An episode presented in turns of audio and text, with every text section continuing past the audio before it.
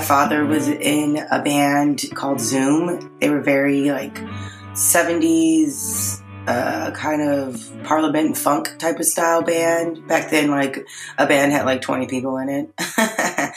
so he was a saxophone and piano player. And because of his influences from like gospel and Motown and funk, I listened to a lot of that. Uh, my mom is from Texas and she grew up uh, in Mex. She's Mexican, so she's got a Latin culture but she listened to a lot of like disco, like Donna Summer and like a lot of um, Tejano music that's popular, Linda Ronstadt and Carlos Santana. And then she would also listen to like a lot of rock, like Poison and Def Leppard and stuff like that. So um, I got a variety of that. And then when I was growing up in LA, I listened to a lot of stuff in LA, like R&B and hip hop um, that was out, like Tupac and SWV, Jodeci, Timbaland and Missy Elliott, Aaliyah, those things. So I literally got like almost every spectrum you could think of, which I really appreciate immensely now. Um, and obviously, growing up, you don't really realize it. You're just singing along, you know, to your favorite stuff or uh, stuff that your parents listen to. So yeah, I grew up on on soul music. I'll just call it soul music. it's all soul music, you know, blues, jazz. We all come from the same root. So yeah, that's that's kind of my melting pot. And we still have all the vinyls. My dad left. Um, he didn't pass away, but you know they separated. Uh, he he has all these vinyls. I don't know if he intentionally left them or if my mom just kept them. She's like, I'm taking these, damn it. So yeah, they were, uh, got a whole, like a whole wall from top to bottom full of vinyls. So that's uh, awesome. Yeah. I'm looking forward now that we've got all this quarantine time.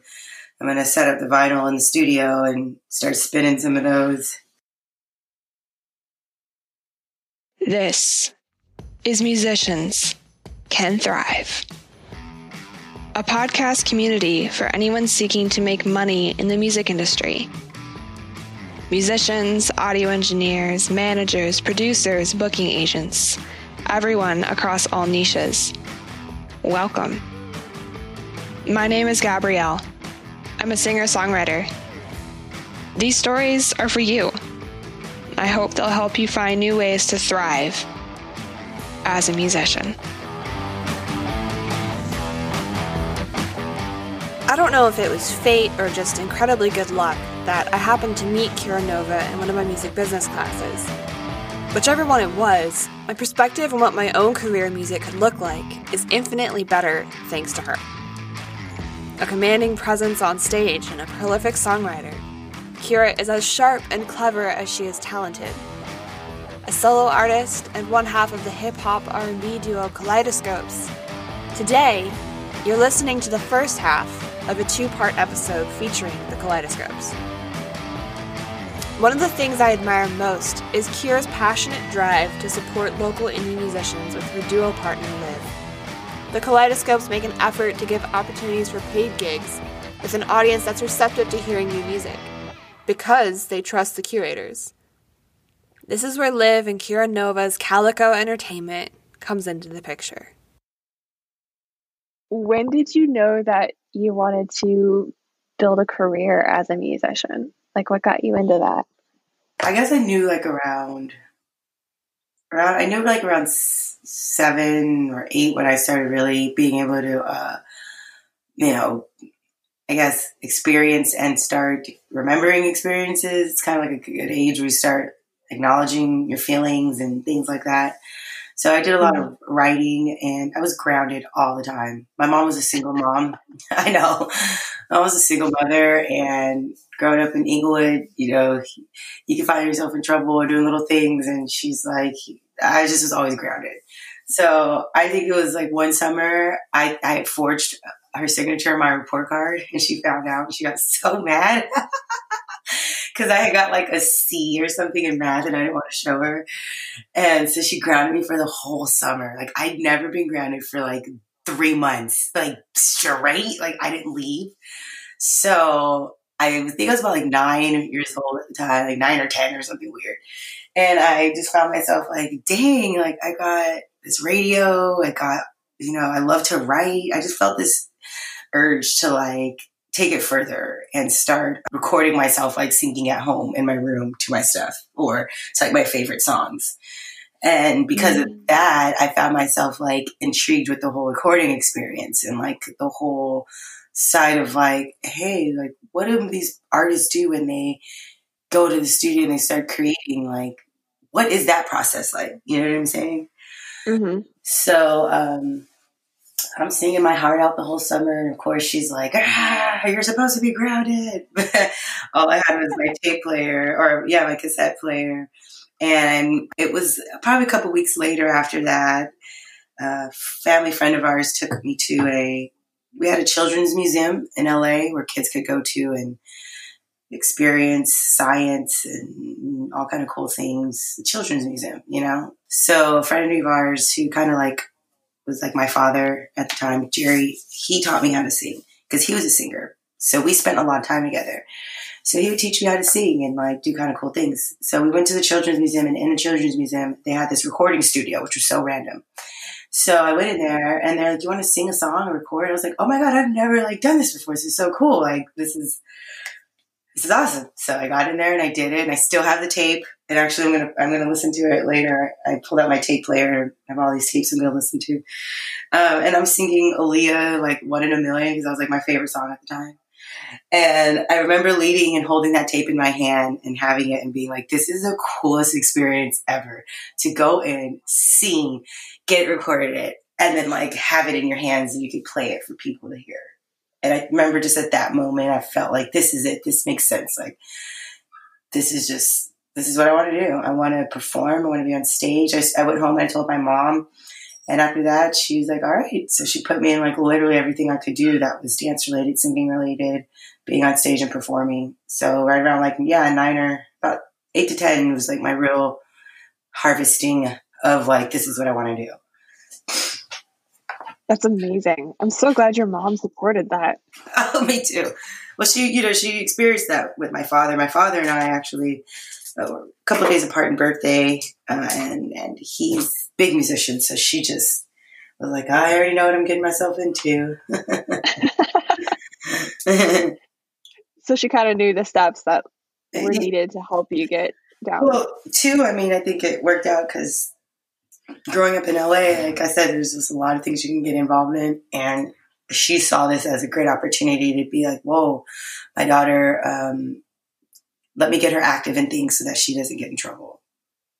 Mm, yeah. You know, so that she can, I think it's so important, especially in, in the city, growing up where in education, they take so much out of the education system and they take away from the arts programs. And back then when I was, you know, in the 90s, they had a lot of cool programs for kids to get involved in. And I went to the Boys and Girls Club, and that was one place where I learned a lot of just uh, able to just kind of exude this energy that I had. So I think it's just important to have a, an arts and creatives and space for children to do because it really it really was my savior. It saved me from a lot. Yeah. Yeah, I can see how that made a big big difference. yeah. Did you say that you grew up in Inglewood? Yeah. Okay. This is a bit of a random side note, but I just recently started watching the Netflix show Rhythm and Flow.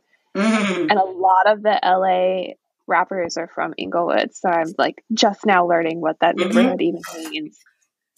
Yeah, it's my um it's where I grew up, Hazelwood Centinela.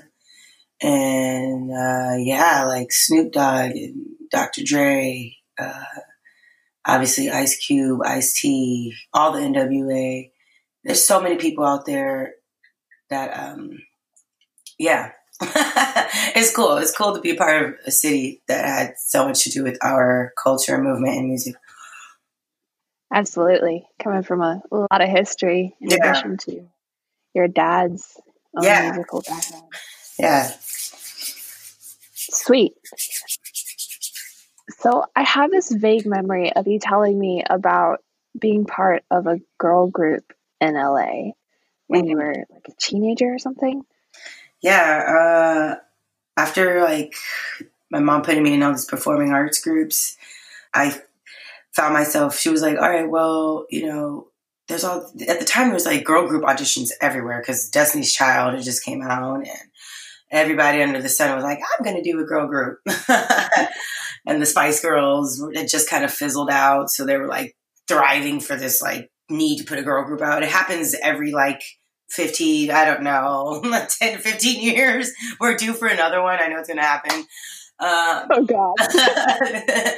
um, so my, I, I was always in like group activities like cheerleading and stuff like that. So I worked well with groups and I liked collaborating and I liked working with people and I liked putting together projects and having them performed on stage and giving people like a, an entertaining show.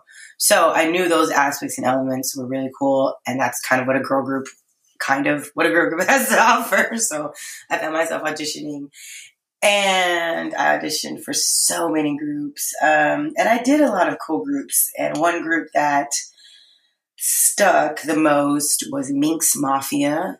Crazy name. Totally was like this, you know, R&B pop group, international Spice Girl look with some type of R&B like like soul R&B mixed with pop vibe. So the the producers of the group were was Dalvin. Dalvin is um, from Jodeci, which is one of my like biggest groups that I looked up to growing up listening to music. So when I get older and I'm in a group now with one of the guys that I looked up to, I was just like, this is insane. And all the other girls, they were like a little bit younger and international and didn't really know. So they're like, a couple of the, two of the girls definitely knew. A couple of the girls were like, I don't know. And I'm like, oh my God, you guys, I'm freaking out over here. I'm, freaking out. So uh, they put we put together like you know we had rehearsals, we did the whole bit and everything, and then they had a tour uh, 2009 that they were doing in Europe. Kind of a Valentine's Day like love tour thing that was only going to be like a week. So we got to go out there and we did Wembley Arena. Like 20,000 people. Obviously, they were like, who are we? They didn't know us, but still to be a part of it was like, whoa, that's amazing. Yeah we were opening up for them. So we worked with Joe. Joe was on that tour too. He was a really nice guy. I don't know if you know Joe. He's an R&B singer. I don't want to be a player no more. That guy. Uh, okay, so yeah, it was really cool. It was a great experience. I got to go to Heineken Hall. We did Heineken Hall too as well. So it was a really short tour, but it was a great experience. And that was my last girl group. Never never going to do it again. Not that I'm, you know, I, I encourage anybody to, you know, don't be afraid to try things within your industry. You know what I'm saying? If you're comfortable, because I did learn a lot of great things and, and I made some cool friends. So, you know, I got some good experiences too. And, and there's really, there's a really cool thing with doing stuff in groups. You know, you get to meet different demographics and, and you get to have different uh, people that you can invite into your world instead of just one group of people. You get different multitudes of people. So, yeah.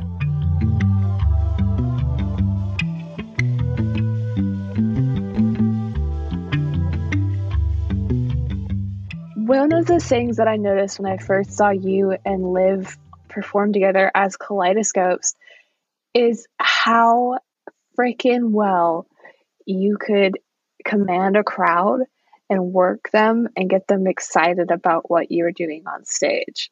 Oh, well, thank you. And I can, you're so welcome.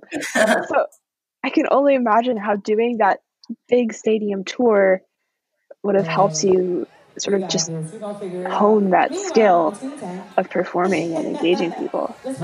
Yeah, you know, people like, and it's weird because people, people lately been asking me like, so what, like, like what is it like what do you what do you want to do you know with music and my place that i've always committed to feeling so like this is where i belong is on stage Well, There's always two sides to the story, right, Lou? So right now, this is how I feel. What's that? I feel like I've been giving you too many roses, allowing too much shit to happen. Yeah, yeah. I feel like, seem like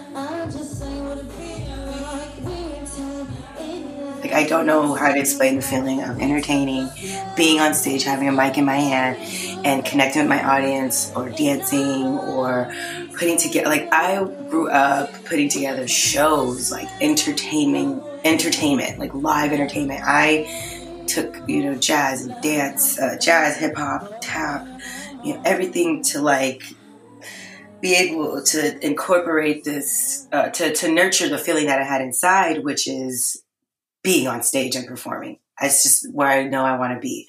So um, when me and Liv got together, and you know, Kaleidoscopes happened so fast. Like I never had like put a project and even in a group and everything in less than a year, and then all this stuff like just happened.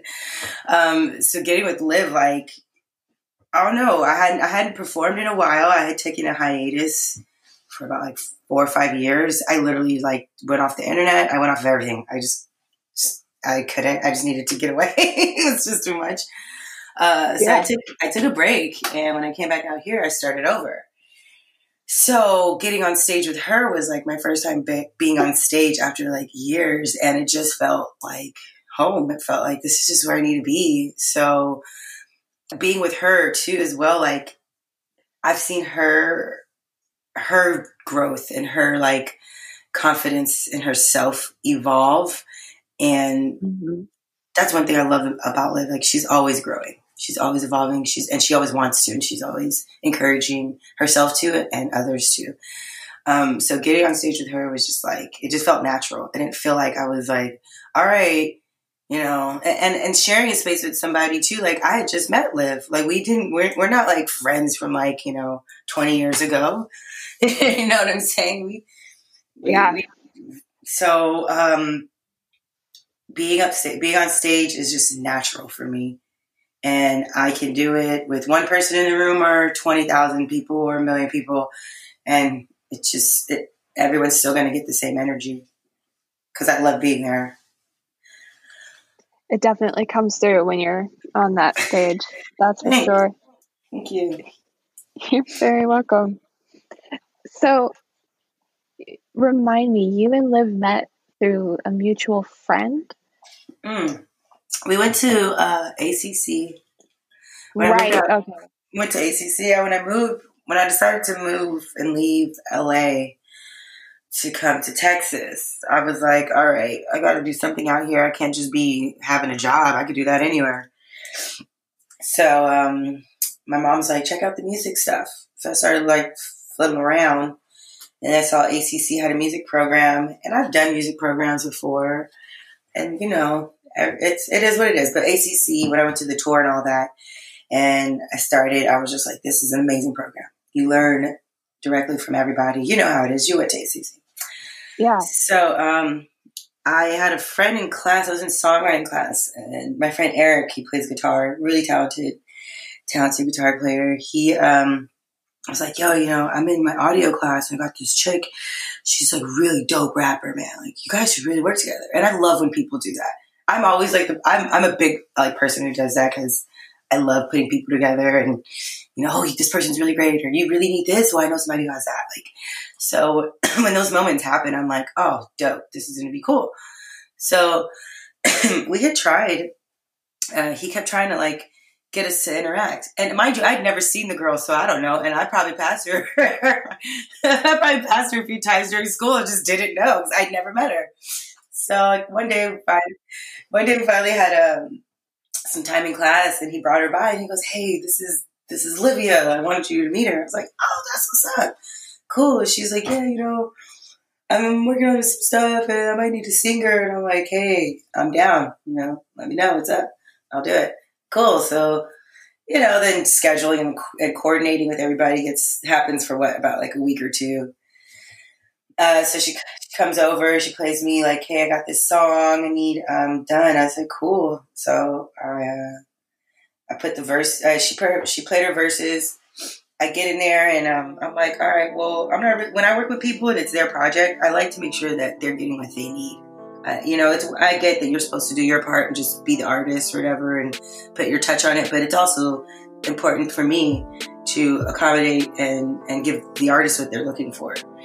So we're going through, and she's like, "I just really want you to like sing this in really, really powerful. Like, can you like just ah, like let's just like get loud or something?" It's like cool. So that was the end of Link Up. I'm taking flight, I'm. After that, I was like, "Oh my gosh, like we've got something really cool. Like we got a cool sound together." So then we just yeah, we just kept like, okay, um, how about tomorrow? You got a day off tomorrow? Yeah, sure, come on by. I got some stuff. Cool, no problem. So one day turned into two, three days here, next thing four days, five days, whatever, week, two weeks. And then we're just playing each other's songs. Hey, I got this song. Oh, look, I just, I did this hook. You want to hear it? Oh, yeah, blah, blah. Oh, what you got over here? Next thing you know, after that, we got like 10 songs. And I'm like, huh well, we could just put out a project that's called Kira Nova and Live Free.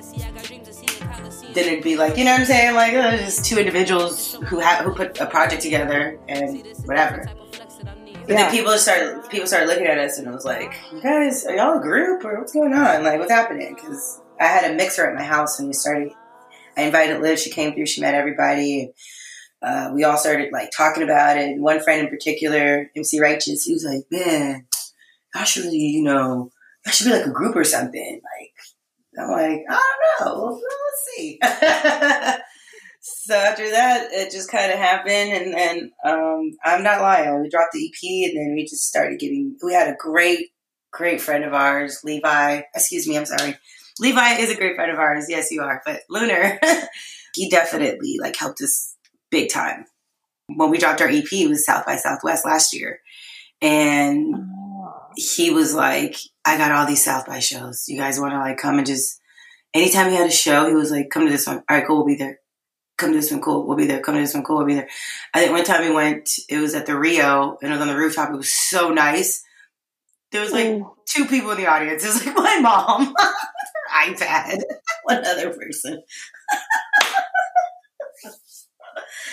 but it was so much fun, you know? That's amazing so the music just flowed organically, and then the group came out of that. Yeah, the music, like I don't know, it was just like this energy, this little. It's funny when people think about when they create their projects or when you're creating your project because it's literally like a time capsule. There's lightning bug in this jar that you get. You know what I'm saying? This moment of time mm-hmm. where it's just like lightning, and you just you just gotta take that take that energy and ride it. So we had yeah we, and and we still have that. You know so it's it was, it's cool. It's cool to find that connection with somebody you know. Absolutely. I can see how your love for working with others really helps this go farther than like the initial thing could have been just two solo people creating something together. But because you have that ability to be like, okay, we're going to do this as a sort of collaborative effort. We're going to bring in other people who can help us. Like, one of the things I was so impressed by was maybe six months after y'all first released your EP, you started booking shows and putting together a lineup of other people under Calico Entertainment. And I thought that was the coolest thing I'd ever seen. Yeah, thank you. You're welcome. How did you guys start doing that? Like, what brought that up? Um, well, we um, so we after we did the EP, Liv had had a had a friend of hers. She worked in worked with in Indiana named Nick Kluch, and she was like, you know, he's really dope. Like he could really help out with, you know, getting some things together for us. Now that we've got the EP done and we've gotten some shows under our belt with because Lunar, I literally it was like the universe. Like I don't even know how to explain it. Like it, the universe lined it all up. Like after our, our EP was done, in between time when we were working on stuff, Liv would go out a lot to like shows. You know, like she'd go out and like just talk to people, network. And so she'd keep, be going to these shows and she'd see this guy Lunar. And next thing you know, like, yeah, I'd come to a show and then next thing you know, like we all like start chopping it up. And next thing you know, like we're just constantly seeing this guy around at every show that like we go to. So we build a connection with him. So then he hits us back, like, I got all these shows for South by. So it literally was like, y'all are looking at it like, yo, they dropped their EP. Now they got like tons of shows. and it was just like so perfect. And then we had the billboard. So then, okay, so I'm kind of mixing in between some things, but okay, so when we got to the part of like, all right, now we've got people's attention, like people are watching. What else do we want to do with this? And me and Liv talked a lot about, you know, giving back, giving back to like our, our community. And I was like, dude, like I always wanted to do a Texas tour. Like if I have to say Texas tour like a mantra until it happens, then I will because I know that's what I. I'm not lying. Like I know that's what I came out here to do. Like when I met Liv, I said we're going to do a tour. It's going to be a Texas tour. It's going to be our Calico Entertainment. It's going to have our uh, acts on there that we want, our friends, local acts, like our act, like we're doing this. This is going to be our thing. And Liv's mentality matched so perfect with my vision, because, and that's a lot of how it works because I'll say like, yo, I think this, and like her mentality is like, we're gonna put our name on everything. Like her mentality is like, we are the shit. You know what I'm saying? Like we're the, we're it. We're the beginning, last, middle, and everything. We don't, you know, we don't need. Not saying we don't need, but she's very like, and I love that about her because that's that brings that like confidence that like, like we're this is us. We can do this. We don't we don't have to outsource. We can look inside, and I, and that's always what I wanted to build.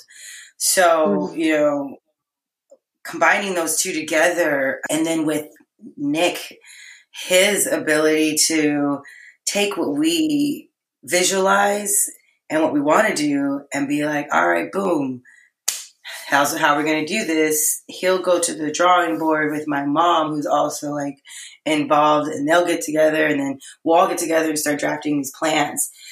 And we make it really important to let um, them know that our biggest what our biggest goal is. And our biggest goal when we did our first calico fest was to get our friends on stage and to give them a platform and to put money in their pocket. And that's mm. what we mm. want to do with calico calico entertainment is about getting artists on stage local artists on stage, putting money in their pocket and getting them the exposure that they need. And to do it having a fun time, you know. Our first Calico Fest was really good. It was at Flamingo Cantina. We had our own DJ. We had catered food. We did a raffle. You know, we had a host, Dala, our friend Dala hosted. We had a line, nice lineup of performers. Um, one of our friends that we that we work with really closely, Jurimani, she's been like whew, that girl's been like just lightning bolt herself, you know what I'm saying, through all of this process as well with us. So the desire to help is because we just, I, I genuinely care and I know Liv genuinely cares giving back. You know, there's, there's so much for all of us to have. And I think that if, if we have a platform, then, then other people should have one too. You know, it doesn't take much to, be like, hey man, you want to come perform with us? And that's that's actually how it happened with us. If it wasn't for Lunar to be like, hey, you want to come perform, then you know we who knows it it, it may have been it would have been a little bit different, you know. So um, that's that's kind of our, our our goal for Calico, and this Texas tour is the biggest thing. And we were ready to plan our second Calico Fest. It was going to be at Kenny Dorham's, got a nice lineup, but then you know we have this incident with the world happening, which hopefully we'll just uh, get to move past this and get the Texas tour going and the next Calico Fest. so yeah. yeah. It's amazing. It sounds like just that same approach that you've had from day one of how can I help other people and how can other people help me. Yeah. That sort of, you know, like a rising tide lifts all ships kind of mentality. Yeah. It seems like that's what's helped you keep this going in a way that just builds momentum exponentially. Yeah. I mean, I think too, keeping in mind, like, well, we like to keep in mind of um, our core values, like when things come up or like, you know, opportunities may persist or if there's an idea that we have that we want to do, uh, as long as we keep our core values, like, you know, we respect each other, we make sure that we are communicating with one another, you know, we make sure that if things feel like it's getting negative or things feel like it may not be going in a positive direction, we'll just X that out and, and move to the next thing, you know, because we want to keep things fluid. We don't want, we, and, and that's kind of just how Kaleidoscopes has been running. Kaleidoscopes has always been like, hey man, we're all about like chill and no drama. And even within me and Liv's own dynamics, if it gets like whatever, we'll be like, ah, we'll come back to this and take a break. Because first and foremost is love and respect. So, yeah, I think there's a lot of wisdom in that. That's badass. So, just out of curiosity, how do the logistics for these shows that you put together work out? Like, do you pay the venue to book the show and then each artist gets paid based on ticket sales or do you get a sponsor? How does that work? For um within with regards to like our like Calico Fest when we put it on. With that one in particular, we found the venue and the venue was charging just a very low fee or a fee that was within our budget, we'll say. And we basically had to raise money on our own to put into. So what we had to do is say basically like, oh, you know, we want to do this show. It's going to cost us X amount of dollars. All right, cool. Some of the money uh, that we made from like doing little gigs went into that pot because we we just started. We didn't have anything. Mm-hmm. So some of the little money we made, we put into the pot, and then we took. How would you say? We took basically like we took a slight. We I don't want to say a risk, but we we basically had to like put in money that maybe you know you might be like oh you don't know if you're going to see this in return but you know it's going to return in a different way so it was an mm-hmm. investment you know it was just an investment on all of our parts and um, when we got to the venue, basically whatever monies we made off of ticket sales and the bar, we would put into the pockets of the artist. So like our first Calico Fest, you know, we were able to pay the DJ. We were able to pay all the artist money. We were able to even walk away with a little bit of money for ourselves. And then when we did the Chicago show, that was a blessing because when we were out in Chicago, we had only had, I think, the one show lined up, but Olivia's brother did some work at a brewery and made a connection with the manager. We set up a meeting while we were out there and was like, hey, this is just kind of what we'll need. And next thing you know, we got another show while we were out there. So we were able to book two more shows while we were out there that put money in our pocket, that allowed us to put money in the bank so that we could then take that money and make our Calico show. You know what mm. I'm saying? So it's like, it's an investment. And the best way that we try to make sure that artists get money in their pocket is to definitely we have to do ticket sales, but we don't make it to where it's like, oh, you have to mandatory sell these tickets or dot dot dot. Like it's not a pay to play thing. You yeah. know, so that's also another thing. Like when it comes to like us looking for Calico Fest uh, locations, we like to work with venues or locations that are also wanting to make more traffic for themselves or, you know, foot traffic for themselves or more business for themselves or, um, you know, it's kind of, we go by vibe too. Like Kenny Dorham's was a great place. It's outdoors. The owner and uh, one of the other girls that we're working with over there, we came up with a really cool, you know, theme that we could do and the percentages were great and that was that, you know? So, um, it depends. It depends on the venue that you're working with. But like I said, our goal is to always put money in the artist's pockets. And sometimes that may mean that being a company, you may not always, you're not always going to get the money in your pocket. you know what I'm saying? yeah. So that's okay. But, but we also know that we're not going to have to every uh, how would you say we also know when to take our losses or not to take a loss you know like oh we may have gotten a show hit up or got hit up about a show but it's like oh well is that going to really benefit us if we have this show coming up later that we have to pay artists for? You know what i'm saying? So we kind of just yeah. decide and make some decisions on what's going to be the best move for kaleidoscopes and calico and for the artists themselves. Um, and plus a lot of the artists that we're working with too they're they see the vision as well you know They see mm-hmm. the vision. So it's it's not like they're expecting a million dollars. but um, we do like to give at least the platform, the exposure, just some type of encouragement, you know. Yeah, for sure.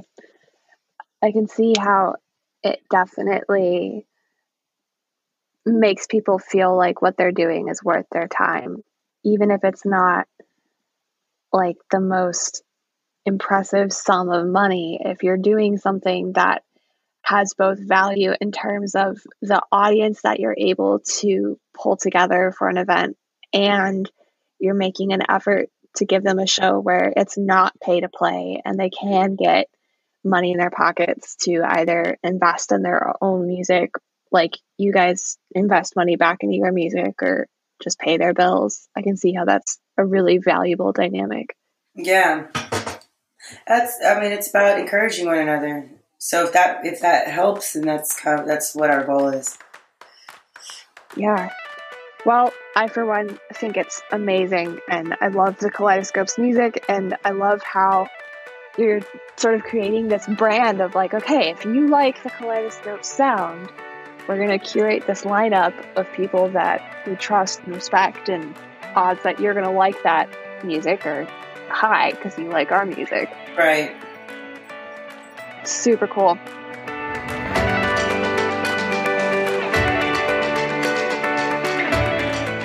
We've made it about halfway through the show, and we're going to have a quick pause. Ads are irritating distractions, so they'll never be a part of the Musicians Can Thrive podcast. There are three things you can do that would be super helpful, though. Whatever platform you're listening to this podcast on, subscribe. Share this episode with someone you think would enjoy it. Text it to them, email it, or post it on social media. Lastly, if you're feeling extra generous, leave a quick review on your favorite podcast platform. All you have to do is just put those stars. Don't have to add anything else unless you are feeling like you have something else to add. I appreciate your support. Back to the show.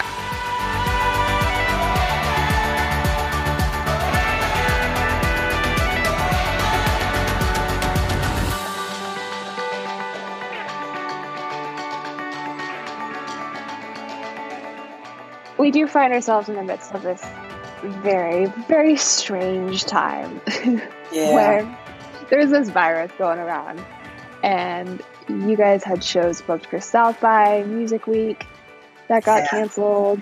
And who knows when the venues are going to reopen.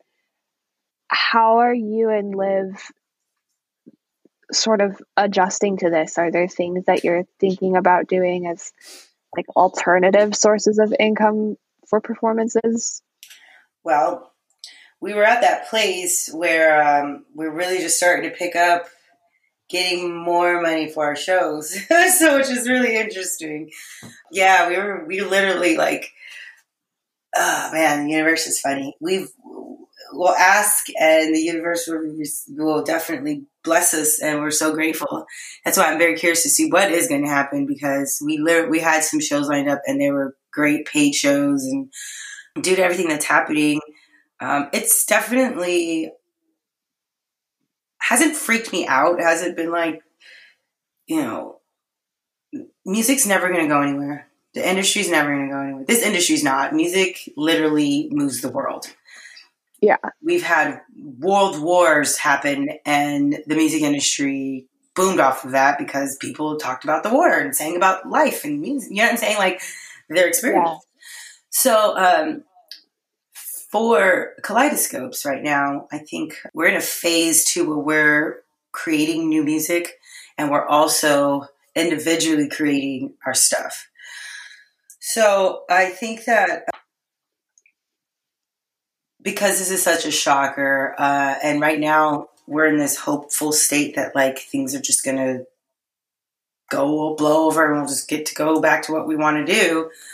I've found different avenues uh, and ways to make money within the industry, and that's that's for like me and my writing. Like I love writing, so um, that's just something that I'm gonna keep pursuing and continually do for kaleidoscopes, I don't know. That's a good question. I mean, I know that we are in a place where we could take advantage of like the social media aspect of it. Um, I did talk to Liv about maybe doing a um, like a little mixer, but because we can't congregate, I don't know. I don't know how we are going to be able to pull this off. So um, that's a that's a tough one. That's a tough one. I think because two, we were kind of like in the middle phase of like I'm still in the beginning and middle phases of getting Kaleidos Calico off of its feet, and the second Calico Fest definitely would have like pushed us into that. So, and I, like I said, I would love to do something, you know, we could do remotely or, you know, live off streaming or something. Um, but getting us together has kind of just been a hard thing to do. Yeah. Yeah. Totally so I know that there's different sites um, that me and her are going to be touching on, like Mixer. Mixer's a really good site. Lunar told us about Mixer. That's a great way to get interactive with people and start getting like, you know, some brand ambassador thing going on. You're going to have to start really branding yourself. So that's kind of where things are landing. Uh, I'm looking into, you know, maybe reaching out to doing some um, with some fashion lines or people who need, you know, faces to wear certain things. Like if you're an artist and they may need you to speak about their certain product or something. So I'm looking for like brand ambassador type of stuff. Maybe I can kind of get into to kind of help with making some type of funds, but you know, it's a tough one. It's a tough one. I can see how doing the brand ambassador thing could help fill in the gaps temporarily, though. Yeah, for sure. Especially because you know, with we, me and her are both female. We're both um, uh, inter- uh, excuse me, mixed races, uh, interracial, and we both have two totally different like vibes though you know what i'm saying? Like yeah. i was i was thinking for liv like you know she could get a, she likes to wear really cool t-shirts. She could get with a really cool t-shirt line and do something or you know i like to you know i don't know wear cool makeup or something. I could get with a really cool makeup line and do something. Or there's a certain hair product or nails or t- i don't know anything any of that. But branding i think maybe that's the answer. Focusing on the branding part and the music and getting because everything's so visual now. Everything's like just in your hand and visual, you know. Mm-hmm. I could definitely see how that would pay off in the long run too. Mm-hmm. I don't believe that it's useful to sugarcoat what's happening right now in the world. For many of my peers and myself, this is unlike anything we've ever lived through before. And for many people that rely on being able to serve other people, whether it's through performing music or performing dance or a theater show or serving food in a restaurant, all of those situations predominantly happen in large social gatherings. And right now, that's not an option. So, what do we do instead? How can we make the money that we need to survive? So, watching this challenge unfold and seeing how people are put in very hard situations has honestly been one of the most difficult parts for me personally as I experience the COVID 19 pandemic. So, in the absence of being able to make money from live shows, in the midst of big festivals being canceled and world tours being put on pause, how do musicians and other creative people make the money that they need? Personally, I've been humbled again and again in these past few months by how lucky I am to have the luxury, honestly, of having a remote job, a job that I genuinely enjoy, and it doesn't have to be from from home. But in a case like this, it translates easily to that situation. Having that job has enabled me to have a level of resilience despite the big changes going on around me that my income and my sense of security as a person in the world right now probably would not otherwise have. Not that long ago, I, like many of my musician friends, was also working as a server before I had the job I have now. And if I was still working as a server, I would probably be in a bad place right now. So, the point of all this is to say that maybe what Kira Nova is suggesting is not exactly for you.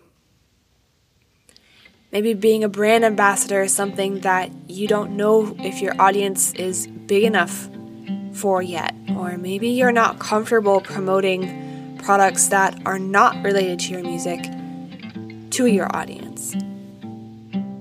But there are so many ways that you can make money for yourself in a remote environment as a musician, and I would love nothing more than to help all of us together share those ways so that people who need help to get the income they need, they can figure it out. They can lean on people to carry them through.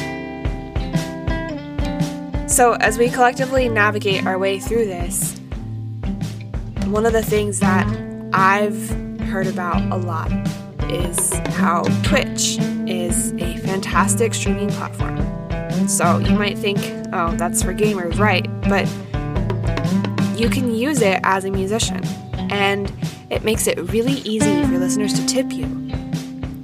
One of the best parts is they gamify it so people can kind of feed off of each other's energy if one person tips you, they'll show that on the screen. And then another person goes, you know what? I want to give you the same amount or more because I know that you cannot go on tour right now. So I'm going to give you the money this way instead. And that's just one example. And Kira has laid out several useful examples here as well that maybe you can use. And if so, that's fantastic tell me more about your solo work that you're doing as a writer and a collaborator on other people's music and do you i assume you're going to have some songs of your own coming out soon or rather i hope. Yeah so the solo stuff is going to be well and uh, as of now i've definitely put out some collabs in the last like two weeks and I've been collabing with people always because that's just something I like to do. As far as um, you know, solo stuff goes right now, I'm going to be releasing dance project, um, something that I've always done. That's how actually I started writing. Um, was dance music with a friend of mine named Hillary Bernstein. She taught me so much. This was in LA. We used to just uh, demo write for like Kelly Clarkson and Rihanna and all these uh, amazing artists at the time, and it just. Damn, I know. well, I'm not saying that they picked it up, but I mean, you know, the, the attention that that's the team we were writing for was for for them. It wasn't like Rihanna was like right in the house or right here, you know. yeah, it was so cool. So uh, I don't want to downplay, but yes, thank you. so then, um, so we came up, we have all these songs or whatever that we were working on and whatnot. Working with Hill got me really like got the writing bug going in me. So um, I I decided, I guess, through all of that writing with her, I'm like, dang, like, you know, I, I really like this dance sound. I think I really want to like kind of just focus and, and, just hone in on that. And I did that for a couple years and it was great. Uh, worked with a company called Position Music which was through Hillary. So I did like some placements, like on So You Think You Can Dance and Jersey Shore and uh, America's Next Top Model, Shameless, stuff like that. Um, that really got me the writing, like I, the writing bug. I was like, oh, this is so cool. Like you could write stuff and then like it could go on TV and film and like you get paid for it. That's really dope. so I was like, oh, I got to like keep doing this. So, um, I just, I'm in that place now, you know, still of of accomplishing that. Um, after that had happened, that's when I did the girl group stuff and et cetera, et cetera, and things just kind of took a turn. So um, I'm back into that element right now where I'm going to start writing for specific artists. Then I'm working with, in re- relation to, I guess you'd say, uh, I do have um, a couple people that'll hit me up, be like, "Hey, can you, you know, write this hook, write this verse, or can you write this idea for me?" And I'll do that, and I do get compensated for for that. As far as um, releasing Kira stuff, that's coming. It's coming really, really soon. Uh, I had a whole plan mapped out for for the spring release, the show, and everything, and just things got delayed due to this crisis we're having. Uh, but that's mm-hmm. okay. Um, I got a couple videos under my belt that I'm editing right now for that. I'm also still going to be putting out my R&B stuff. So that's going to be fun. I've got I've already have it mapped out. I've got my three projects, so I'm busy for the rest of the year. I have I'm yeah, I've got three I've already got the three projects, the songs, I got to get the visuals and I got to but I'm not obviously going to drop them all three at the same time.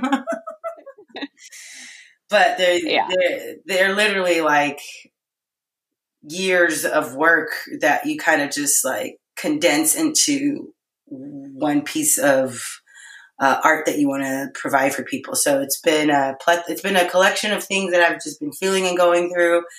Uh, the dance stuff is super fun. It's got you know a different sound. People are probably gonna be like, "Why do you have auto tune?" Because it's a sound. People, it's just a sound. It's just a vibe. I never understood why guys can do auto tune and why girls can't. It drives me crazy. Like T Pain oh, yeah. could do a whole album of auto tune, and it's like that's so dope. And then like Rihanna or Beyonce puts a little auto tune. Oh, uh, she got auto tune on her voice. It's like you guys, please, please let us live. it's like just another instrument at this point. Just you might as well have some fun with it. Just let it be. Dang. So I got a whole auto tune dance project for y'all. Hope y'all are ready. I'll be listening. it's not like really bad. It's just a it's a robotic dance feel, you know. Um, yeah, you're going with the vibe of the song you're creating. Yeah, that's really what it is. Uh, a lot of it too, like you get so caught up in creating, you're like, oh, are people gonna like it? Or oh, is this what they want to hear? I'm just putting out what I am feeling. And if you like it, then you like it. Like I'm not a typical artist when it comes to certain ways that I do things, I guess. I don't know how to explain that in a sense. It's like, I don't know. I, I just create. I'm a creator. I'm just a creator. I just create stuff. I, I, I have a mixed feelings about the word artist, so I just use the word creator. Honestly, I think that's a fantastic word because I am right there with you. Thank you. So yeah, I got uh, some live sound R and B stuff I'm gonna do. Then I got the dance stuff, and then I got some stuff too. Uh, it's gonna be my production, so that would be cool. It's fantastic. Yeah, I'm excited. I uh, got some features, uh, a couple of features for on the singles that I'm to be releasing. I have this one single. Um, I'm most likely going to drop in two weeks. So that'll get the ball going in two weeks. So in two weeks, just be ready to hear something. Sweet. Yeah. Well, by the time I release this interview, your single will probably be out. So I'll definitely link to it in the show notes. Yay.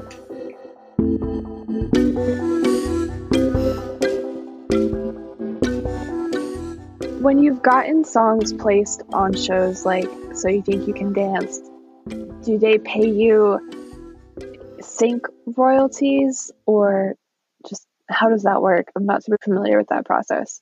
Yeah. What I ended up doing, because I was new to the whole process when I just started writing, so what they did is they set me up. They're like, you got to get your BMI, so you do that, fine, or ASCAP, okay. And then they're like, you may want to open your own publishing company. And I'm like, all right. Well, why? They're like, because you don't have a publisher. So you can act as your own publisher. I'm like, that's cool. So I started G Money Publishing.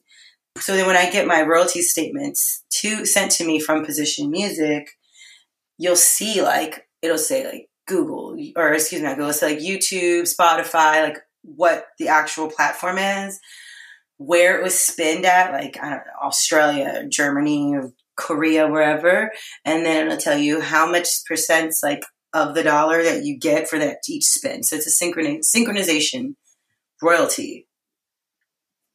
So you get it's like uh it's it, yeah it's your it's basically like your percentage of the song that you get for whatever time it spends so like one song in particular i didn't write but he the producer was like you know what you're so cool like i'm still going to give you some percentages of of that anyways so he gave me like a couple pers like a couple percentages off of the song anyways just to give it to me but uh, yeah, it's it's it's like if you were gonna get any other type of well, not any other type of royalty, but a sync royalty because it's through TV film, and those are synchronization royalties. That's fantastic. So and then the songs where you where you're like featured on the track or you co-write, do you just do the writer royalties for those? Oh, I get writing and I get performing. Oh, right. Sorry, because you're recording on the song. Yeah. That's really awesome. I love how you have all these different streams rolling together. Well, yeah, and that's something that a friend of mine, a couple people in LA, like when I was in LA, they taught me, they're like, man, you're going to want to get on your publishing. You're going to want to get your own publishing company started. You're going to want to make sure that you you come in as your writer you come in as a writer and your publisher, you're, you're collecting 100%, I think they said, something like that. So I remember hearing the advice back then, and I was like, all right. And I just went along with it, and I'm really happy I did because I get to collect as a publisher and as a writer. Mm-hmm. Pays off double. Yeah. Well, yeah. You end up getting your 50% instead of 25 makes a lot of difference when it starts adding up. Yeah, and plus too, you know, you get to put it on your resume. People ask you like, "What have you been doing?" Oh, I got this going on, that going on. Mm-hmm. Absolutely, building up that personal brand. Here's my repertoire as a creator. Yeah, exactly. Has there ever been a time where you didn't want to be a musician? Where maybe you started questioning if you wanted to be in this industry? Yeah, definitely. How did you move through that? Well, I know at one point I was just like, I'm just not going to do this anymore. It's too stressful because somehow I have to manage to get a degree in school, be some type of lawyer, attorney, doctor, dentist thing, something my mom wants me to be, or your parents want you to be, so that you could be successful under the eyes of society and somehow I managed to create music, really good music, not just music, but really good music people are gonna like. Do music videos, go to the gym, look pretty, get a shave, be conscious, be aware. All these things all have to happen, mm-hmm. all at one time, at the same time, and that can tend to just like make you want to snap and just be like, "What am I supposed to do?" what am I like? There's times where I've had conversations with God and I'm like, is this a joke? Did you just give this to me so that I, did you give me a talent to sing or to do whatever this is that I have the ability to do so then I could just be like, ha ha, here's a little joke for you. so you could just like be tortured through your life. Uh, sometimes it feels like that, but um, the way I work through it is honestly like, I have to literally like, I'll have to talk to my higher power, just like, what am I supposed to do? I had the conversation last night actually because I was like, I just don't, I don't know. Sometimes you get this sense of like uh, anxiety, like, oh, I should have already been there. I've already should have done this, or why isn't this happening? And I have to tell myself that when I'm not doing music, I'm really not happy. Like I'm, I'm, I'm not happy when I don't do it, or. Mm there's times when I, like I've tried not to do it or just like leave it alone or whatever, and I still find myself either playing or writing or singing or something with the music business that finds myself like I get myself involved in anyways. So I tell myself, you know, I have to remind, I have to take those times when I feel like that to reflect on what I have accomplished to remind myself well, okay, you know, you have accomplished these things or you, you do, you know, have this uh, effect with your audience or these people or these things.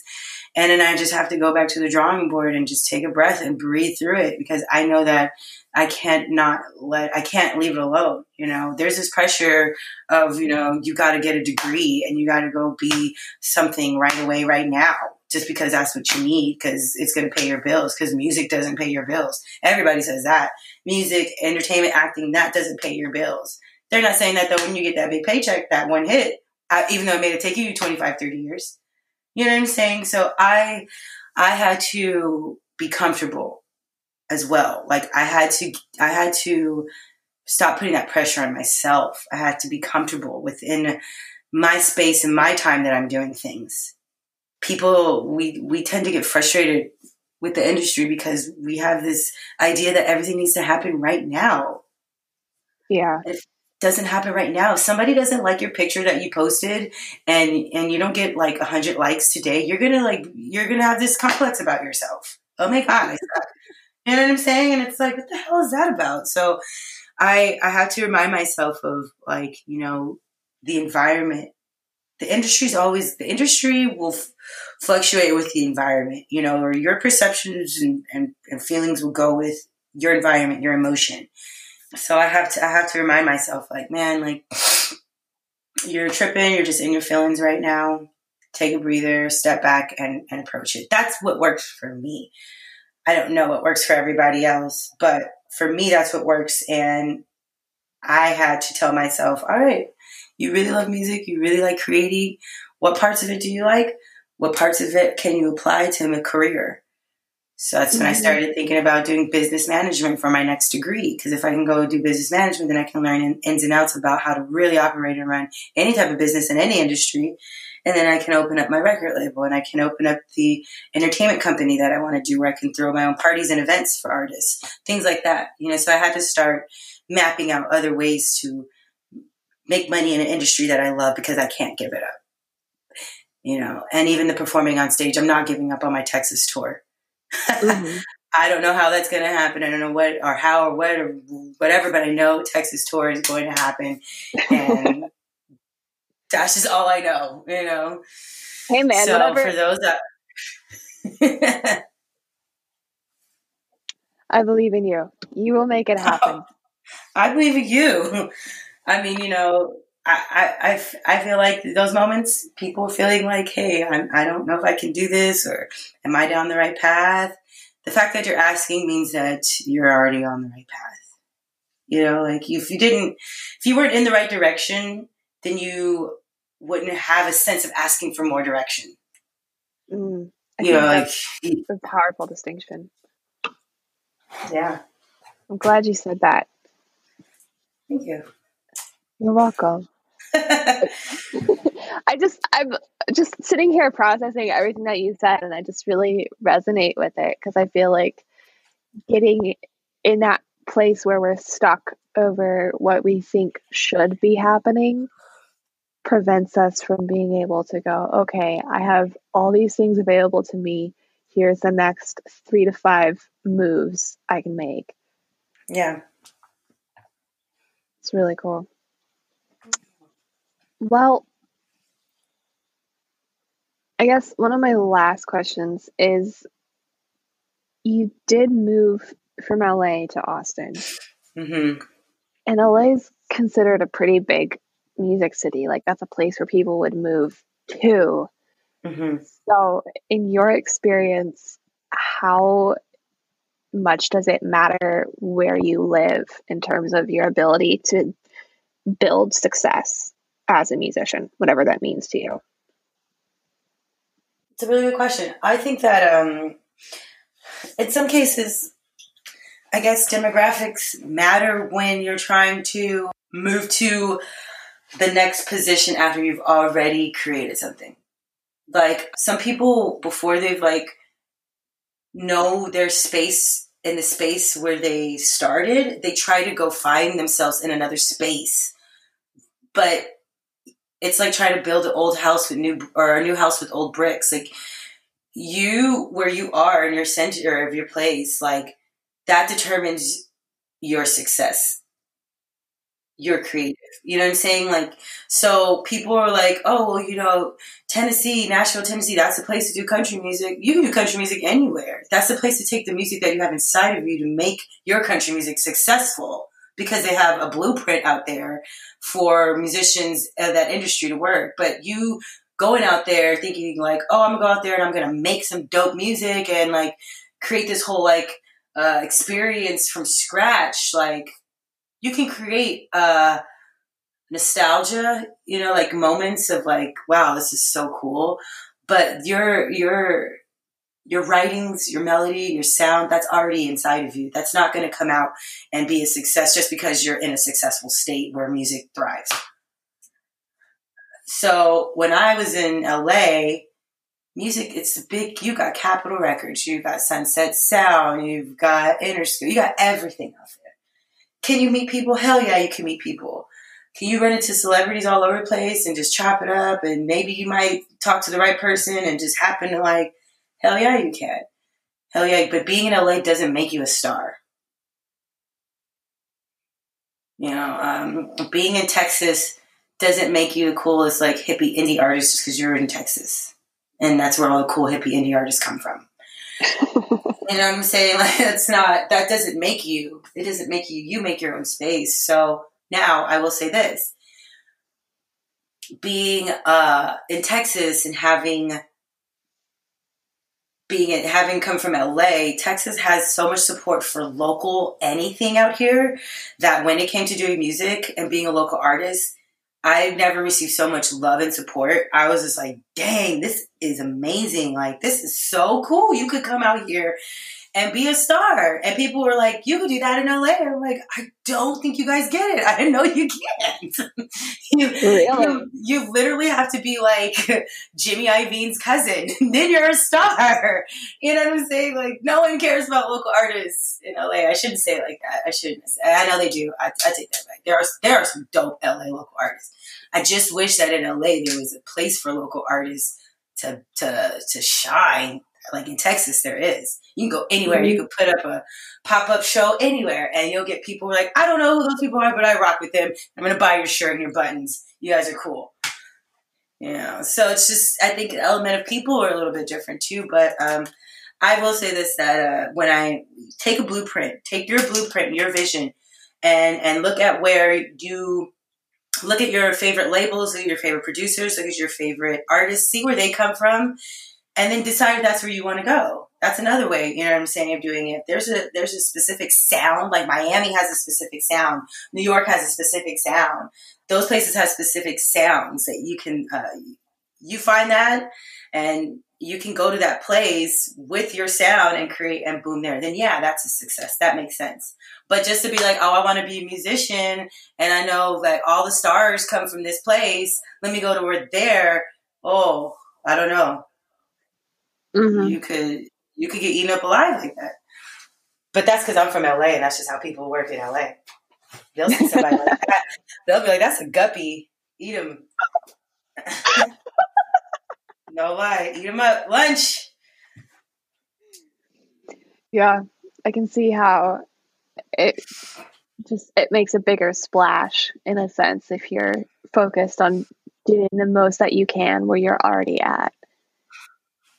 Yeah, and then you you know then you then you say, all right, cool, I got what I can from here. You know, what's what's there's and there's people too who do this uh, and do this thing. Some people in the business they do a thing where they'll set out. All right, cool. I just finished this. Pro- I finished my product. Boom, great. I got like this dope ass CD. I got some visuals.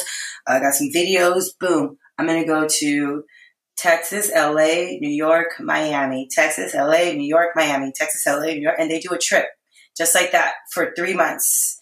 And they'll go mm. once once a week to these different places and just meet different people and have different meetings and just keep hitting it hard every just to those four. I forgot what they call it, something they call it, but they hop around and then they just hit the radio stations, hit, it, hit every month, and you keep seeing this person. And they're like, where is this person coming from? Do they live here or what's going on? like, how do you know? You know, all of a sudden you start making connections and connecting the dots. The next thing you know, does it really? I mean, you know what I'm saying? It, mm-hmm. it matters, but then there's like it doesn't matter. Like I, I don't want people to I don't, I don't want people to feel like oh you're in some small town, you know, in Des Moines or whatever, wherever they have little tiny towns like that, and you feel like oh I'm you know I'm working at McDonald's, and you know how am I going to get a ticket to LA or how am I going to get a ticket to Miami or whatever because that's where I have to be. You know what I'm saying? Like that's mm-hmm. that's that's a hard that's a hard life, but I want those people who are who are there in those situations to know like you you don't need you don't need to go somewhere else to create your creative space. That's all I'm saying. But if you got it, I get I get that sentiment. I get that. I do get that where it's like you got to get out of this place to make it. Mhm. I think also that being able to take that strategic circuit approach where you go, okay, for a short period of time, I'm going to go appear in these places consistently. Yeah that's a way to do it without making the big commitment of moving your entire life. Right. That exactly.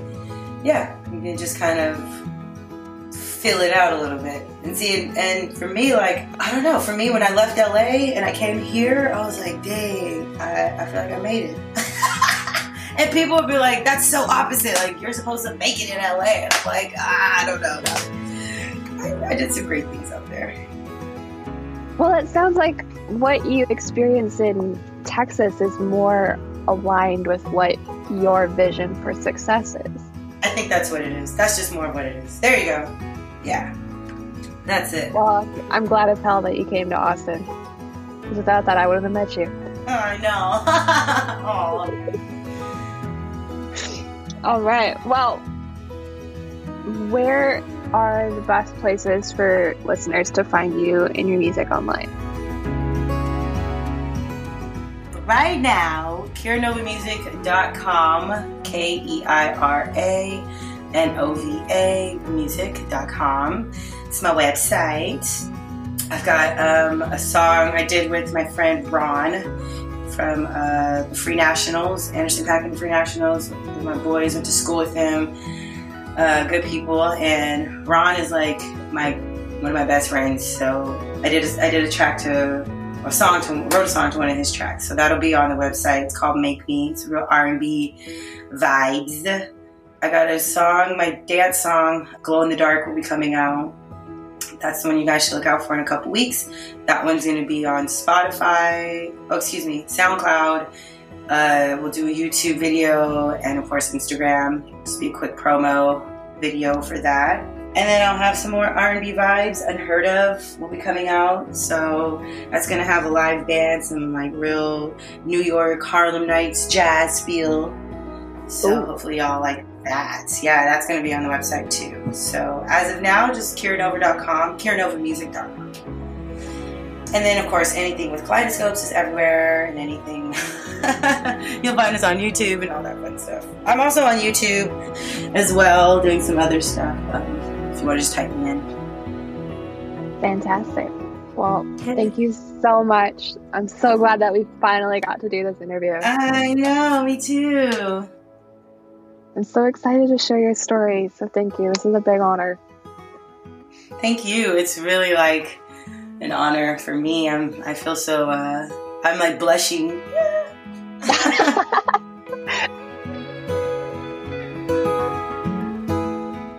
Please check the show notes for links to find Keira Nova's music and the Kaleidoscope's music, social media links, and all that fun stuff. One last thing before you go today, and I promise I'll keep it quick. There are techniques, strategies, and routines that work best for different people. With that in mind, I encourage you to consider this. If you approach creating music as having a small business of your own, how would that change the way you evaluate opportunities or risks or investments? What kinds of things would you put more energy or money into, or less? Thanks for listening, stay safe.